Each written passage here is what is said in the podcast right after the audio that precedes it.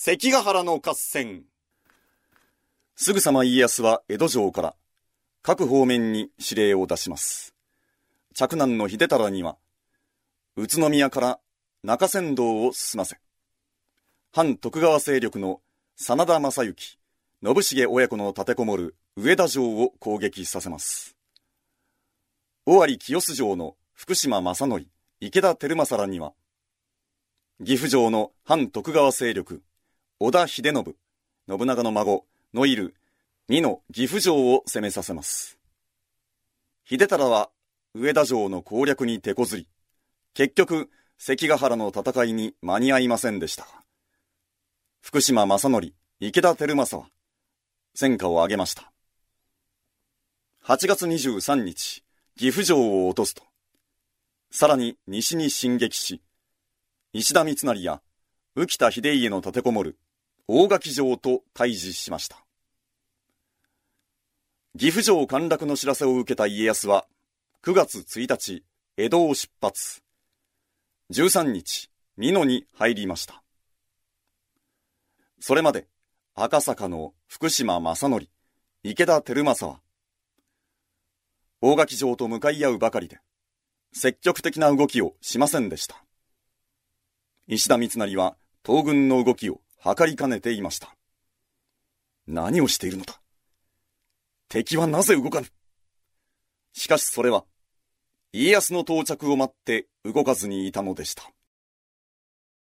9月13日の時点で、大垣城には石田三成、浮田秀家、小西行長、島津義弘の主力部隊。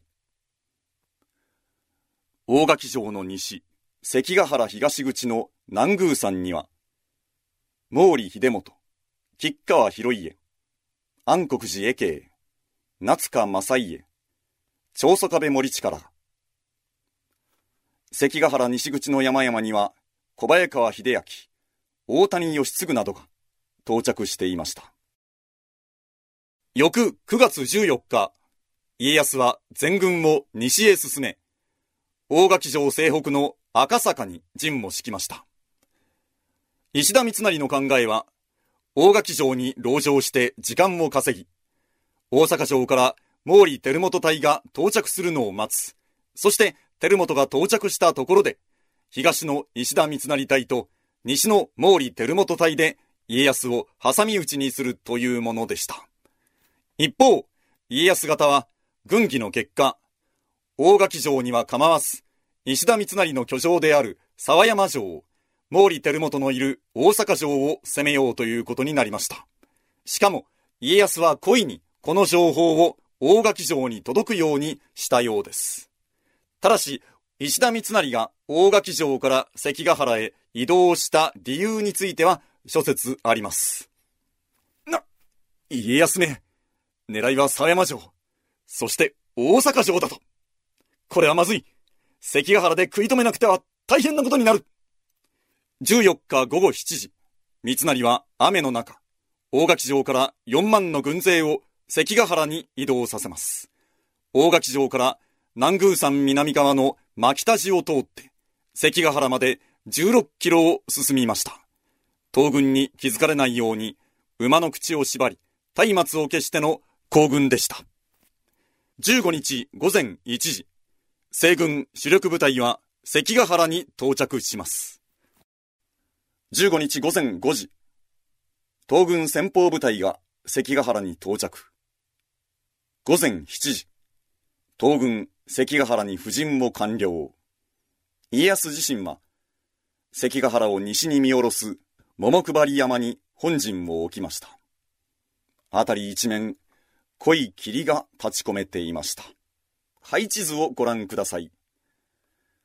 関ヶ原盆地中央に布陣する東軍に対し、関ヶ原西口笹尾山に三成の本隊、松尾山に小早川秀明隊、関ヶ原東口の南宮山に毛利勢、東軍は西軍に完全包囲されてしまっています。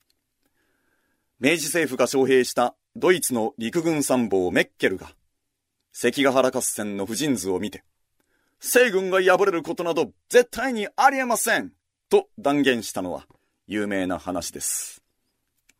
東軍7万4千、西軍8万4千。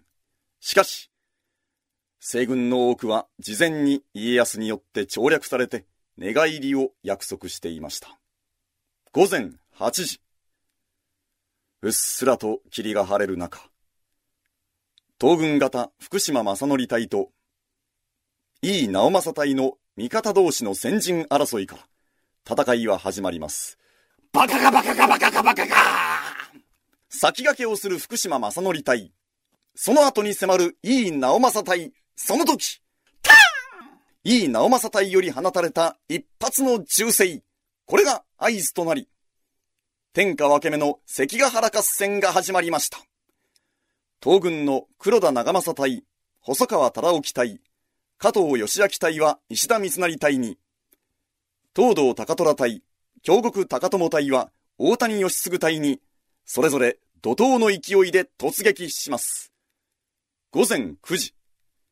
戦況は一進一退しますか石田三成の本隊は、黒田長政隊、細川忠興隊、加藤義明隊の集中攻撃にさらされ、苦戦を強いられました。しかし、和州の住人、島左近、ここにありキンズバッ出す島左近隊の突撃により、黒田長政隊は混乱。うーん、島左近恐るべし。正面からでは無理だ迂回して、左近隊の脇をつけ黒田長政隊が迂回して、島左近隊の脇から一斉に銃撃。グハ左近本人も重傷を負いますが、ドカーン！ドンドン！ドカーン！笹尾山の石田本陣に据えられた大筒が火を吹くと、わー！東軍は一気に押し返されます。11時、石田三成は南宮山に布陣する毛利秀元、安国寺家慶、吉川広家、長宗壁森地から2万7千と、松尾山に布陣する小早川秀明1万3千に対して、のろしを上げます。東軍の背後をつけと。しかし、どうしたことだ？なぜ動かぬ？いつまで経っても誰も動きませんでした。南宮山では吉川広家が前面に陣取り、他の部隊の動きを封じていました。暗黒自衛系は、え何をしておる？焦って、吉川広家、毛利秀元隊に、早く動けと伝令を送りますか。吉川広家は事前に家康と講和しており、暗黒自衛系の伝令を無視して動きませんでした。そして松尾山の小早川秀明は、事前に家康につくように密約を交わしていました。しかし、正面切って西軍を攻撃するわけでもなく、状況を見守っていました。後世の人に、裏切り者とそしられとうはない。そんなことを考えていたでしょうか。正午過ぎ、三成や大谷義継から小早川秀明に、東軍を攻撃するように督促が来ます。どうしたものか。小早川秀明は家康と密約を交わしてるわけですから、ここで三成の死者を切り殺して、さっさと東軍につけばいいところですか。それもできず、ぐずぐずしていました。東軍本陣の家康は、己小早川秀明、どちらにつくか決めかねておるな。松尾山を銃撃してやれパパーン殿東軍が我々を、徳川殿に殺されるここに至り、小早川秀明はようやく決断しました。これより我らは、東軍につく。うわーダダダダダダダダダダダダダダダ小早川秀明対1万5千万。大谷義継対600に突撃。元太閤様の養子が、家康につくだと。己小早川、許さんぞ。怒る三成、その時、わー。大谷義継配下の牧坂康春、朽木元綱、小川助太郎、赤座直康が、一斉に寝返り、義継隊の側面から攻撃。大谷義継隊は散々に打ち破られ、大谷義継自身も自陣しました。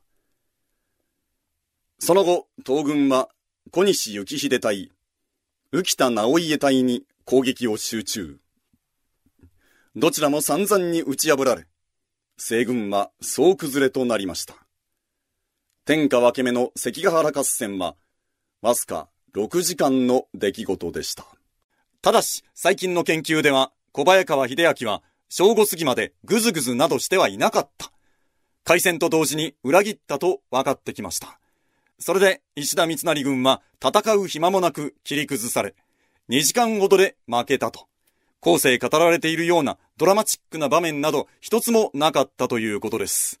松尾山の小早川秀明に家康が発砲した問い鉄砲も、島左近の八面六臂の戦いも、島津の軒口も、後世の軍記者による創作ということです。